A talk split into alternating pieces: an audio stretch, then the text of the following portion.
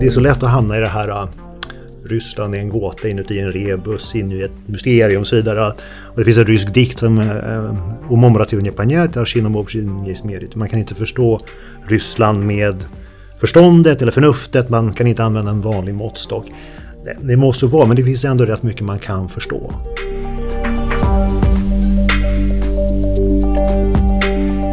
Där vill jag också understryka ehm, eh, den här klyftan mellan och, bristen på förtroende som vi pratade om tidigare mellan, mellan eh, Ryssland och väst. Att det är en klyfta som för tillfället ökar. Det här kommer att ta väldigt lång tid. Ryssland rustar och stärker sin militära förmåga för att kunna använda den. Ja, det är en av många slutsatser som du kan läsa om i FOIs nya rapport om rysk militärförmåga. Rapporten tas fram inom ramen för FOIs Rysslandsprojekt där en grupp forskare studerar rysk militärförmåga och utvecklingen inom politik, ekonomi och samhälle. Idag ska vi prata mer om den nya rapporten tillsammans med två av rapportens forskningsledare, Gudrun Persson och Johan Norberg. Jag som programledare i den här podcasten heter Madeleine Westerlund och arbetar som kommunikatör på myndigheten.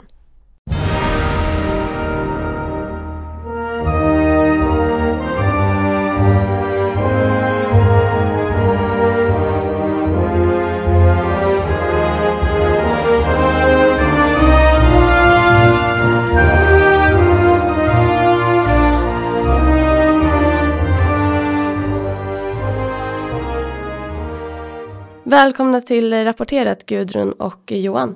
Tack så mycket. Er forskningsgrupp har ju studerat eh, det här ämnet i ett 20-tal år. Vad skulle ni säga är det viktigaste att ta med som kommer från den här rapporten till skillnad från 2016 när ni släppte den förra?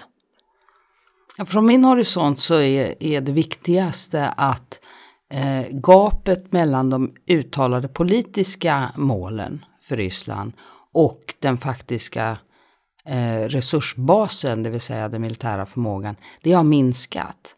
Eh, och det innebär att vi är i ett läge då det eh, är hyfsad balans mellan vad man säger sig vilja och vad man faktiskt kan göra. Ja, jag tycker att det stämmer eh, och från den militära sidan kan man säga att eh, Ryssland har mycket målmedvetet eh, byggt och konsoliderat det militära verktyget. Eh, och fortsatt att satsa på det. Man investerar, man övar, förnyar materiel med mera. Varför rustar Ryssland? Det har att göra med att, att man eh, vill kunna uppfylla sina säkerhetspolitiska mål, det vill säga vara en stormakt eh, att räkna med i världen, att få rätt till att ha en egen intressesfär med länder runt sig som andra stormakter då ska erkänna att det egentligen är, är Rysslands intresse sfär, det vill säga att eh, det är ett brott mot den här säkerhetsordningen som, som eh, vi har levat med sedan eh, 1990. Eh, och det får ju konsekvenser för eh, framförallt eh, Rysslands grannländer, eh, mindre länder som då Ryssland anser inte är suveräna stater som har rätt att välja sin säkerhetspolitiska eh, väg framåt. Vilka konsekvenser är det? Har du några exempel? Ja, vi har ju rent fysiskt Georgien eh, 2008 har fått känna på det hela och eh, Ukraina eh, 2014 och med det pågående kriget i östra Ukraina. Det är bara två exempel. Men mm. Johan, du kanske hade något också? Nej, men det är och I de två exemplen är det väldigt tydligt att man har använt militära medel och fått som man vill. Man har inte mm. använt dem direkt dessutom. Man har satt in dem i krigsoperationer mot de här länderna för att få som man vill. Hur ser eh, den ryska medborgaren på den här upprustningen? Ja, rent generellt sett om man nu får tro på opinionsundersökningar så har ju de väpnade styrkorna vunnit i, i förtroende. Alltså medborgarna har, har stort förtroende för de väpnade styrkorna som som institution. På ett allmänt plan eh, är det populär politik att Ryssland ska respekteras eh, i världen. Eh, och det, det tycker man om. Sen när det gäller eh, ekonomin så är det ju ett eh, dilemma här för den politiska ledningen. Därför att det, ekonomin går generellt sett inte särskilt bra. Real, hushållens realinkomster minskar för femte året i rad. Eh, så illa var det inte ens på det mycket förtalade 1990-talet. Nu har man, och det har ju den politiska ledningen varit väldigt tydlig med också, att man har sagt att eh, det blir inte mer pengar nu framöver till försvaret. Det har varit en väldig satsning. En oerhörd satsning med över 5% av BNP stundtals till försvaret, alltså den här omvända omvända vård, skola, omsorgspolitiken. Mm. Det vill säga först går pengarna till försvaret och blir det något över så går det till vård, skola och omsorg. Där kommer man att få, få modifiera framöver. Men det här handlar ju också mycket om det här politiska läget som, som vi är inne i just nu. Alltså Putin eh, går, är ju inne på sin sista presidentperiod. Eh, så enligt konstitutionen måste han avgå 2024. Dessförinnan har, har vi ett dumaval, alltså val till parlamentet 2021. Och hur ska man då säkra det här politiska systemet som har byggts upp mycket systematiskt under 20 år och på ett sätt kräver en, en Putin eh, i, i, i toppen som kan balansera alla olika starka särintressen som har vunnit väldigt mycket på det här politiska systemet. Alltså eh, energisektorn, försvarsindustrin, eh, hela säkerhetssektorn och eh, försvarssektorn bland annat. Och vi, vi är ju inne i en, en period och har varit de senaste eh, åren eh, då det politiska auktoritära systemet med en repressiv inriktning på hemmaplan kombineras med en aggressiv utrikespolitik. Och det här är en väldigt stark dynamik eh, som, som vi fortfarande ser. Och, och eh, lackmustestet här blir, blir eh, valet till, till duman. Det pågår just nu, det råder en betydande osäkerhet i presidentadministrationen hur man ska ratta det här så att så att det eh, kan överleva det politiska systemet. Det, det, skrivs oändliga debattartiklar man, med förslag på att man ska ändra konstitutionen. Och det är det enklaste. Då. För att Putin ska kunna sitta kvar? Ja, just det. För det är där det står att, man, att presidenten får bara sitta i två perioder. Sen så måste han avgå då. Eh, så, och det vore det enklaste. Men, men av olika skäl så är man kanske inte benägen att, att ta till det i, i det första läget. Utan försöka ratta det på något annat sätt. Ska man göra en sån eh, som man gjorde 2008 då så att säga Eh, då presidenten blev premiärminister och premiärministern blev president. Är det någon sån variant? Det har varit vildvuxna spekulationer om en union med Belarus och att det då blir en ny statsbildning och så skulle Putin kunna ta över där. Kort sagt, vi vet inte.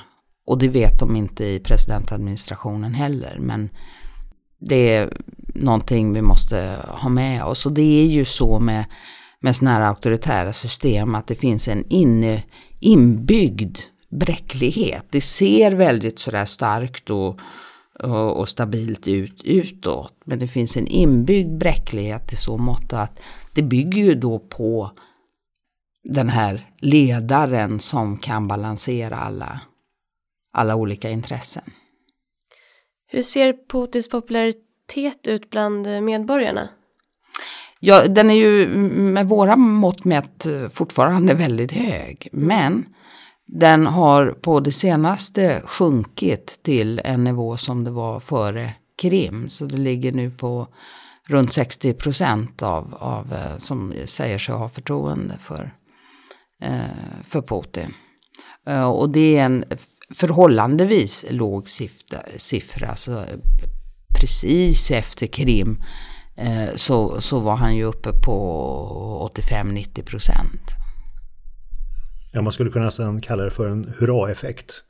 Rent opinionsmässigt av de här insatserna. Man har gjort stora grejer i rysk media och att nu, i kriget i, eh, på Krim och inte i östra Ukraina men sen också i Syrien. Det blev så här riktiga Top, top Gun eh, visualiseringar av de här flygoperationerna.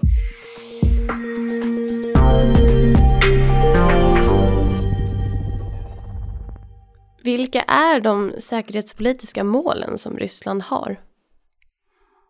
Ja, nej men som, som vi var inne på tidigare, det, de långsiktiga är, är två, tre stycken. Och det, det, det, främsta är att Ryssland ska vara en eh, erkänd stormakt i världen och sitta med i de stora förhandlingsborden, framförallt med USA.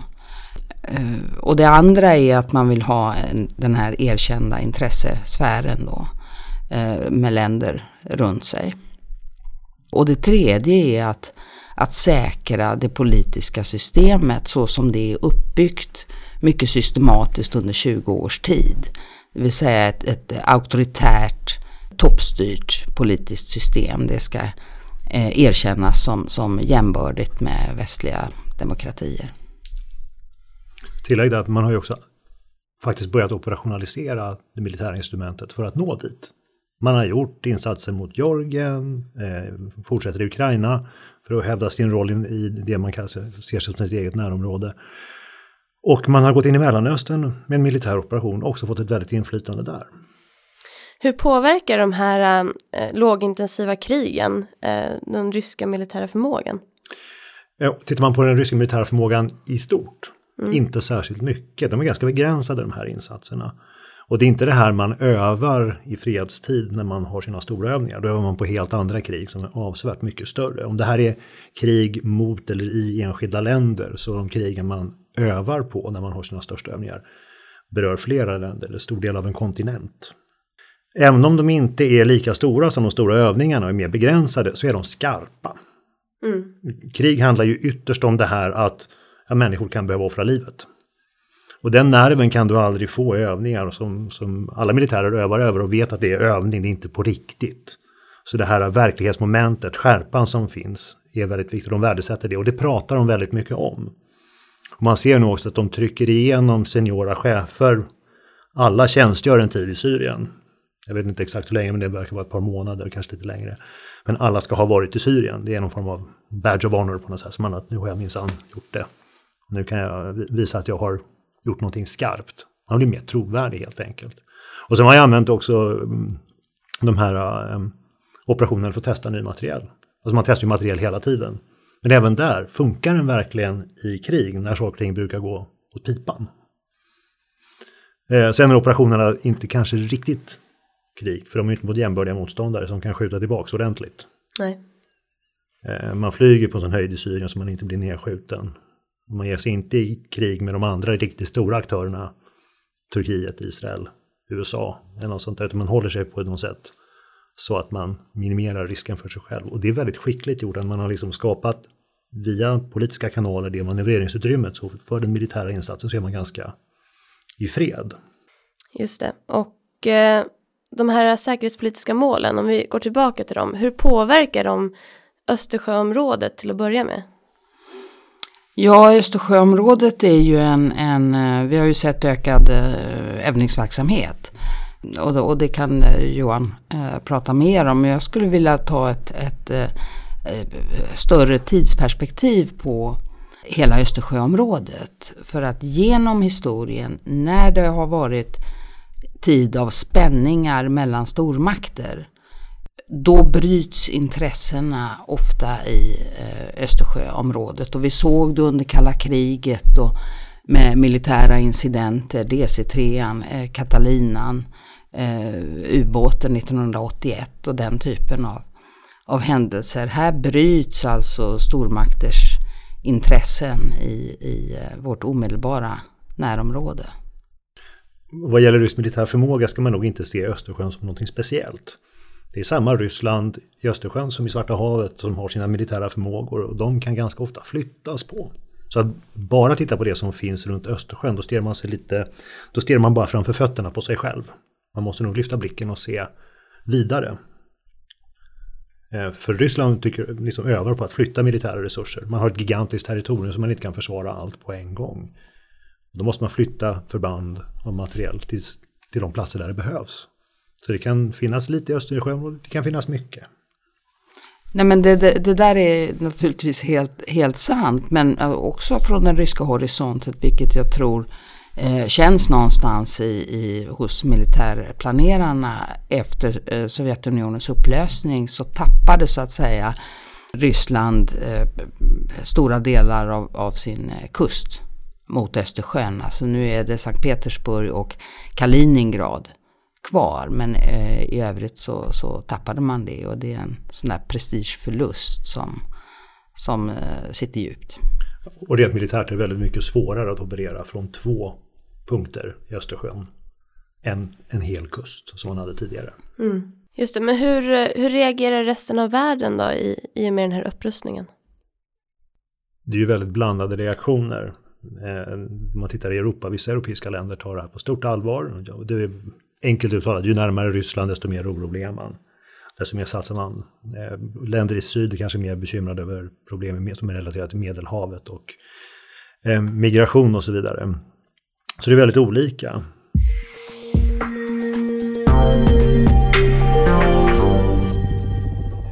Hur resonerar ryska militära tänkare kring deras kärnvapen? Ja, det, det, finns ju inskrivet i militärdoktrinen reglerat när eh, Ryska federationen får använda kärnvapen. Och det får man använda i ett första slag om eh, det konstitutionella styret, eh, som det uttrycks då i, i doktrinen, är, eh, är hotat. Sen har det på senare tid, de eh, senaste åren, varit en ganska livlig debatt om det är så att Ryssland kan komma att använda icke-strategiska, alltså taktiska kärnvapen i preventivt syfte. Och det där råder det lite delade meningar om och hur, hur, seriöst det är. Putin själv uttalade sig förra året och då sa han att det finns ingen sån preventivt alternativ för, eh, för ryska kärnvapen. Samtidigt om man ser eh, hur de gör och hur, hur man övar med, med taktiska kärnvapen eh, så är det möjligt att det finns en, en ett sånt preventivt möjlighet. Ja, man, man övar hela kärnvapentriaden, alltså de tre benen, sjö, mark och flygbaserade kärnvapen så att man, man håller instrumentet vid liv. Det är väldigt viktigt. Förmågemässigt är det det här som gör att Ryssland klarar av att hantera eller kan tänka sig kunna hantera en global konflikt. Man har inte de konventionella resurserna. Knappt, inte ens för hela Ryssland, för Ryssland är så gigantiskt stort. För att klara av två konflikter, en i Europa, en i Asien, så kan man inte köra båda och samtidigt. Det blir väldigt svårt. Vi kommer dessutom fram till när vi tittar på i den här studien, inte bara hur långt man kan skjuta med olika raketer utan också vad kan man tänkas då förstöra för att vinna ett krig? Och då inser vi att i Europa till exempel så räcker de konventionella vapnen inte särskilt långt. Utan ska man avgöra snabbt och hårt så måste man använda kärnvapen ganska tidigt om man bara tänker på vad man vill kunna förstöra för en motståndare. Man kan lägga till också att, att i, i rysk eh, strategi, militärstrategisk eh, utveckling så är, har kärnvapen det är den absoluta grunden för strategisk avskräckning. Eh, de är väldigt viktiga där. Är Ryssland benägna att använda sina kärnvapen? Det skulle man säkert kunna göra om man upplever att man är utsatt för ett sånt eh, hot eller om man inser att eh, konflikten kommer och då är det bättre att slå till först det är ju mm, den ryske presidenten Putin har ju sagt det själv att det lärde han sig när han slogs på gatorna i Leningrad på 50 och 60-talen. Om man pressar en, en eh, råtta in i ett hörn så den är helt trängd, då slår den först. Så gjorde han parallellen till, till Ryssland. Man, och det är också viktigt, man, man visar ju att man är beredd att göra det genom att man övar. För hade man haft massa kärnvapenförband men inte övat då hade man ju indirekt visat att nej, vi bryr oss inte. Men kärnvapenförbanden de övas, de moderniseras och man pratar hela tiden om hur viktiga de är. De dyker upp som topprioritet i stort sett jämt vad gäller eh, tilldelning av medel för ny materiel och så. Tidigare så nämnde vi några av de här lågintensiva krigen. Eh, vad är egentligen status på de här krigen idag och hur ser Rysslands roll ut? Ja, men, alltså, kriget i Syrien är väl på vad man menar med intensivt, men Ryssland är där och fortsätter ju att flyga och genomföra insatser till stöd för Assad-regimen. Så den flygoperationen pågår, den är väl inne på fjärde året, femte året. Alltså den har hållit på länge nu. Eh, ja, det var i 2015, alltså det är inne på året. på september. Den, så den har hållit på länge. Eh, östra Ukraina fortgår ju fortfarande. Ryssarna förnekar ju att de är där, men Mm, det är de. Inget uttalande. Och Krim har de det som annekterat illegalt. Sen finns det potentiella konflikter i före detta Sovjetunionen. Moldavien, Transnistrien har Ryssland en liten truppkontingent. Eh, Georgien är de facto delat. Eh, rysk militär liksom underbygger den uppdelningen väldigt tydligt. Eh, det finns en konflikt mellan Armenien och Azerbajdzjan i Nagorno-Karabach där Ryssland faktiskt inte har militär på plats. Vilket gör att den konflikten kan bli ganska svår att hantera om de skulle flamma upp igen. Och den gjorde det 2016, eller ja, några dagar i april. Mm. Um, och så har man hela Centralasien, men där är det för tillfället ganska lugnt. Men det finns hela tiden risker att det händer saker. Och där finns hela eh, Afghanistan-problematiken också. Tidigare har man har pratat ganska mycket om hur det ska komma ja, olika sorters elände från Afghanistan norrut genom Centralasien till Ryssland. Men ja, jag tror att det är, en, det är nog mera som man pratar om. Och så finns det ett, ett stort militärt problem som man inte talar om alls. Om man bara pratar förmågor, man pratar gärna om väst som ett stort problem och om eh, radikal islam och terrorism och så vidare, men inte om Kina. Tittar man på förmågamässigt så, så är ju naturligtvis Kina en, en aktör som kan påverka Ryssland. Nu pratar jag inte politik, för där är de ju såta vänner just nu.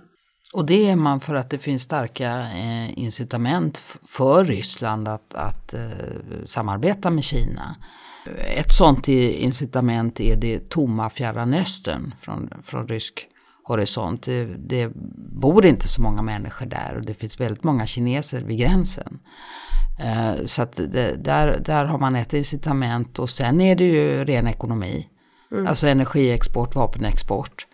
Eh, och sen är det två eh, auktoritära länder. Det är lättare att komma överens tror jag på ett rent personligt plan också mellan, mellan eh, den kinesiske och, och den ryske presidenten. För det är inte så mycket prat om, om mänskliga rättigheter och rättsstatlighet och så som man kanske stö, stöter på i väst. Och, eh, där vill jag också understryka eh, eh den här klyftan mellan och, och bristen på förtroende som vi pratade om tidigare mellan, mellan Ryssland och väst. Att det är en klyfta som för tillfället ökar. Det här kommer att ta väldigt lång tid innan, innan eh, vi, vi kan få en, en, ett närmande igen.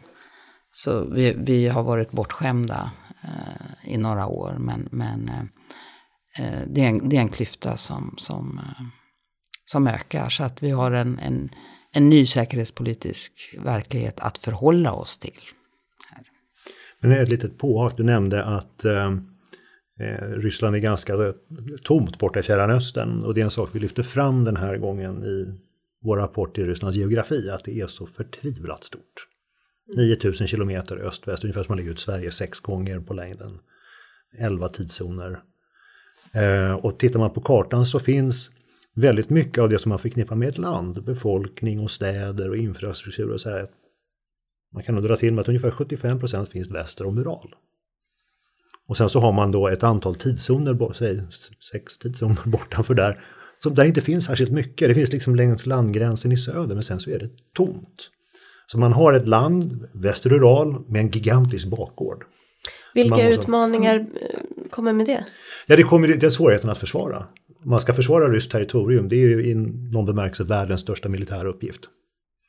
Man kan, man kan ju lägga eh, till där att uh, om man flyger från Moskva till Vladivostok så flyger man i åtta timmar utan att passera en gräns.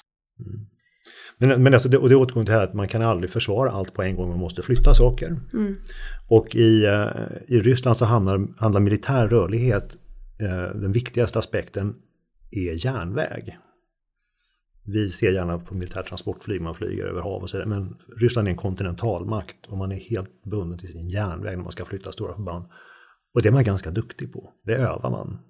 att lasta upp ett antal hundra stridsvagnar på ett tåg och så kör man iväg det och lastar av. Det är, inte, det är egentligen inte gjort en handvändning, men det här övar man hela tiden för man vet hur viktigt det är att kunna flytta förband i tid och rum, kraftsamla i tid och rum.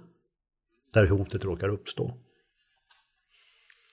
Jag tänker på, tillbaka till de här bilaterala relationerna, vi pratade om Kina. Vilka andra bilaterala relationer är prioriterade för Ryssland? Ja, eh, generellt sett så egentligen är det ju USA som är så att säga den dimensionerande stormakten för Ryssland. Det är, det är de man egentligen vill sitta mest med förhandlingar vid förhandlingsbordet med. Men nu är ju läget som det är och då eh, understryker man multilaterala grupper som till exempel G20 gruppen eh, som är högt prioriterad. Eh, eh, vi har Brasilien, Ryssland, Indien, eh, Kina och Sydafrika i så kallade BRICS-länderna. Också högt prioriterat. Man talar ju mycket i Ryssland om, om den här multi Eh, laterala och multipolära världsordningen som nu håller på att, att, eh, att bildas. Och då, då, då blir det länder som, som Kina och Indien naturligtvis eh, väldigt viktiga också. Och sen är det ju viktigt att komma ihåg när det gäller Mellanöstern, den ryska Mellanöstern politiken som visserligen nu innehåller ett, ett militärt inslag men i övrigt är ju Eh, ett exempel på mycket skickligt förd utrikespolitik och en balansgång som, eh, som är väldigt delikat. Alltså Ryssland har goda relationer med Israel, med Iran, med Saudiarabien, med Egypten, med Turkiet Eh, och då backar upp eh, den syriska regimen med med vapenmakt. Det är, det är rätt imponerande. Det är få länder i världen som, som, eh, som kan stoltsera med det. Sen är ju det här, den politiken behäftad med, det finns ju många risker och, och, och det, kan, det kan fort gå överstyr. Men än så länge så, så, så har Ryssland klarat det här. En dimension av det är att om man är kompis med alla i Mellanöstern, då har man också ganska begränsat handlingsutrymme. Och tar man helt plötsligt ställning åt något tydligt håll så kan det få konsekvenser. Och det är väldigt lätt att ge sig in i Mellanöstern, det har ju flera stormakter lärt sig i historien. Men sen när man ska ta sig därifrån mm. kan det vara lite jobbigt. Jag brukar göra liknelsen, det är som att fastna med slipsen i en dokumentförstörare. Att det märks inte först, men efter ett tag så märker man hur det börjar dra neråt och så sitter man fast där. Den här stora klyftan mellan väst och Ryssland som ökar. Vad krävs för att den ska minska? Nej men alltså det som eh, krävs är ju att eh, samtliga parter eh, ha, har en vilja att så att säga konfrontationen ska, ska minska. Det, det ser vi ju inte idag, in, inte på den eh, ryska sidan. Utan här är det en av eh, grundbultarna i utrikespolitiken att man tar spjärn och säger att eh, väst är ondsint, väst har blandat sig i våra inre angelägenheter, väst har gjort det och detta. Och det i den ryska inrikespolitiken, det är inte helt trivialt att, bara vända på klacken och säga att nej förresten, eh, jag bara skämtar, nu, nu ska vi vara vänner igen. Eh, därför att det som jag sa, det är många intressegrupper som har vunnit väldigt mycket på det här och den här politiken har så att säga fungerat. Eh, och att då plötsligt ta avstånd från den, eh, det skulle kunna bli potentiellt farligt för, för den nu sittande politiska ledningen. Det skulle väcka mycket missnöje. Utan eh, jag tror snarare att man får tänka sig att, att eh, eh, man, man får föra de små stegens politik och ha relationer där man kan ha relationer Eh, och, och, från vår sida in, inte vara naiv. Vi mm, måste ju veta vad, vad vi har att göra med så att säga.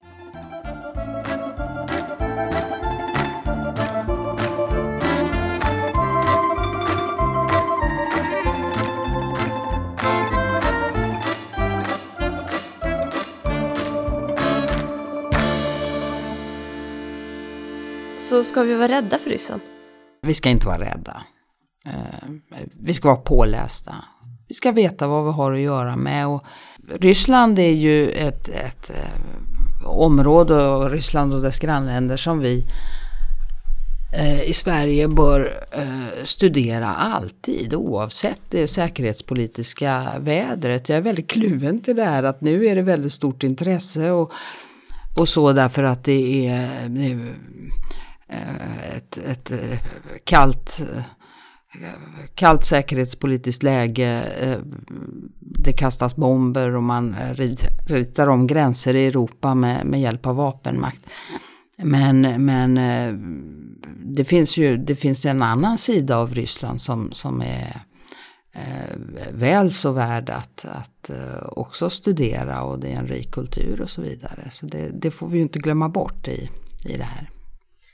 Nej, men jag kan hålla med. Alltså det, eh, det är så lätt att hamna i det här Ryssland är en gåta inuti en rebus, in i ett mysterium och så vidare. Och det finns en rysk dikt som умом рационе понять, аршином общем измерить. Man kan inte förstå Ryssland med förståndet eller förnuftet, man kan inte använda en vanlig måttstock. Det, det måste vara, men det finns ändå rätt mycket man kan förstå. Man kan studera, man kan läsa, vad, vad, säger de, vad har de, vad gör de? Det kan vi faktiskt ändå se. Det är det vi försöker göra. Um, så att man måste faktiskt försöka förstå det. Jag tror det är väldigt grundläggande. Man måste kunna språket. De gör det på sitt sätt, de tänker på sitt sätt och det uttrycker de för det mesta på ryska. Ska vi inte ha några illusioner. Men jag att faktiskt summan av vad det vi gör, åtta personer som alla kan flytande ryska och har hållit på i decennier var och en för sig med Ryssland. Det, vi tar ju faktiskt det här på allvar. Och sen betyder det inte, men vi har ju också det här att vi faktiskt tycker, vi är intresserade av Ryssland, vi tycker om Ryssland, vi har pluggat i Ryssland, eh, vi har läst ryska och så vidare. Så det finns ju flera dimensioner till på det hela idag så för, för, säger ju den politiska ledningen ofta att det, det, det, det finns inget Ryssland utan Putin. Eh, och, och, och, det är ju en, en av de värsta lögnerna eh, i min värld. Därför att Ryssland är ju naturligtvis så mycket mer än en person som heter Vladimir Putin och som är president just nu. Och om ni vill, om man är nyfiken på Ryssland, man vill kanske besöka Ryssland eller man vill ta del av populärkultur från Ryssland. Vad har ni för eh, tips? Ja, det här är en jätterolig fråga egentligen. Hur lång tid har jag? Tre timmar? jag får klippa. ja, nej men jag säger så att, att man, man, kan alltid börja med att läsa skönlitteratur. De klassikerna med titlar som Brott och straff, mm. Krig och fred, Idioten, och så. Eh, eller för den delen i, i Ilfo Petrovs eh, Tolv stolar. Eh, alltså klassikerna. Eh, det kan man göra. På, av, av nyare böcker skulle jag vilja framhålla till exempel Ludmila Olitskajas Jakob Stege. Som är en sån här stor klassisk roman, den kom ut bara för några år sedan, eh, i, i, som beskriver generationer i, eh, i Ryssland. Den är, den är mycket läsvärd. Eller eller för den delen eh, Svetlana Aleksijevitj, Nobelpristagaren. Alltså, eh, hennes böcker. Eh, eh, eh Kriget har inget kvinnligt ansikte tycker jag är en väldigt eh, bra bok. Eh, Bön för Tjernobyl, Tiden second hand. Eh, får jag nämna några filmer också? Absolut. Och då skulle jag vilja framhålla ehm, eh, Andrei Sjagentsevs filmer, kanske särskilt eh, Jelena och Leviatan. Som är båda fina filmer som visar någonting om eh, Ryssland idag och problem man står inför. Men det är väldigt vackert och, och snyggt gjort. Johan? Ja, vad ska jag lägga till här? Eh, men det, eh, för en, en svensk så finns det ju en språkbarriär. Eh, så att allt det här översättning är jättebra. Eh, och det är roligt att pusha den här språkbarriären. Man blir ju aldrig färdig som, som om man inte har ryska som modersmål. Man får hela tiden jobba. Och ehm, eh, jag hittade en fantastiskt rolig bok som heter Armén Armén skämtar. En antologi om rysk militär humor. Och min favorit när jag bläddrar till den här det är eh, Agin Zavsiech Ifsieza. En för alla, det är alla för. Härligt. Jag måste ändå fråga med tanke på att ni har spenderat så mycket tid i Ryssland. Om ni får välja ett smultronställe i Ryssland, var hamnar vi då? Det blir en resa i tiden för min del också. Eh, jag läste i Sankt Petersburg på 90, tidigt 90-tal. Och eh, jag tyckte det var fantastiskt att gå på det som då hade precis blivit omdöpt till Marinski-teatern. Balett och opera, det kostade nästan ingenting. Det var helt fantastiskt att kunna gå. Och då som vanlig student att kunna gå på en schysst föreställning i stort sett i veckan. Det var helt fantastiskt. Så Sankt Petersburg skulle jag nog säga som min jag brukar ofta gå till eh, Biskopsdammarna och sitta där. Det är också ett ställe i en roman av Mikhail Bulgakov som heter Mästaren och Margarita och då är Biskopsdammarna central för handlingen där. Men det är en väldigt fin plats. Härligt. Och med det så tror jag att vi avrundar det här avsnittet som har handlat om rysk, rysk militär förmåga. Länk till eh, rapporten och lästips, information om avsnittet, allt det hittar ni på foi.se podcast. Tack för att ni ville besöka Rapporterat. Tack så mycket. Tack så mycket.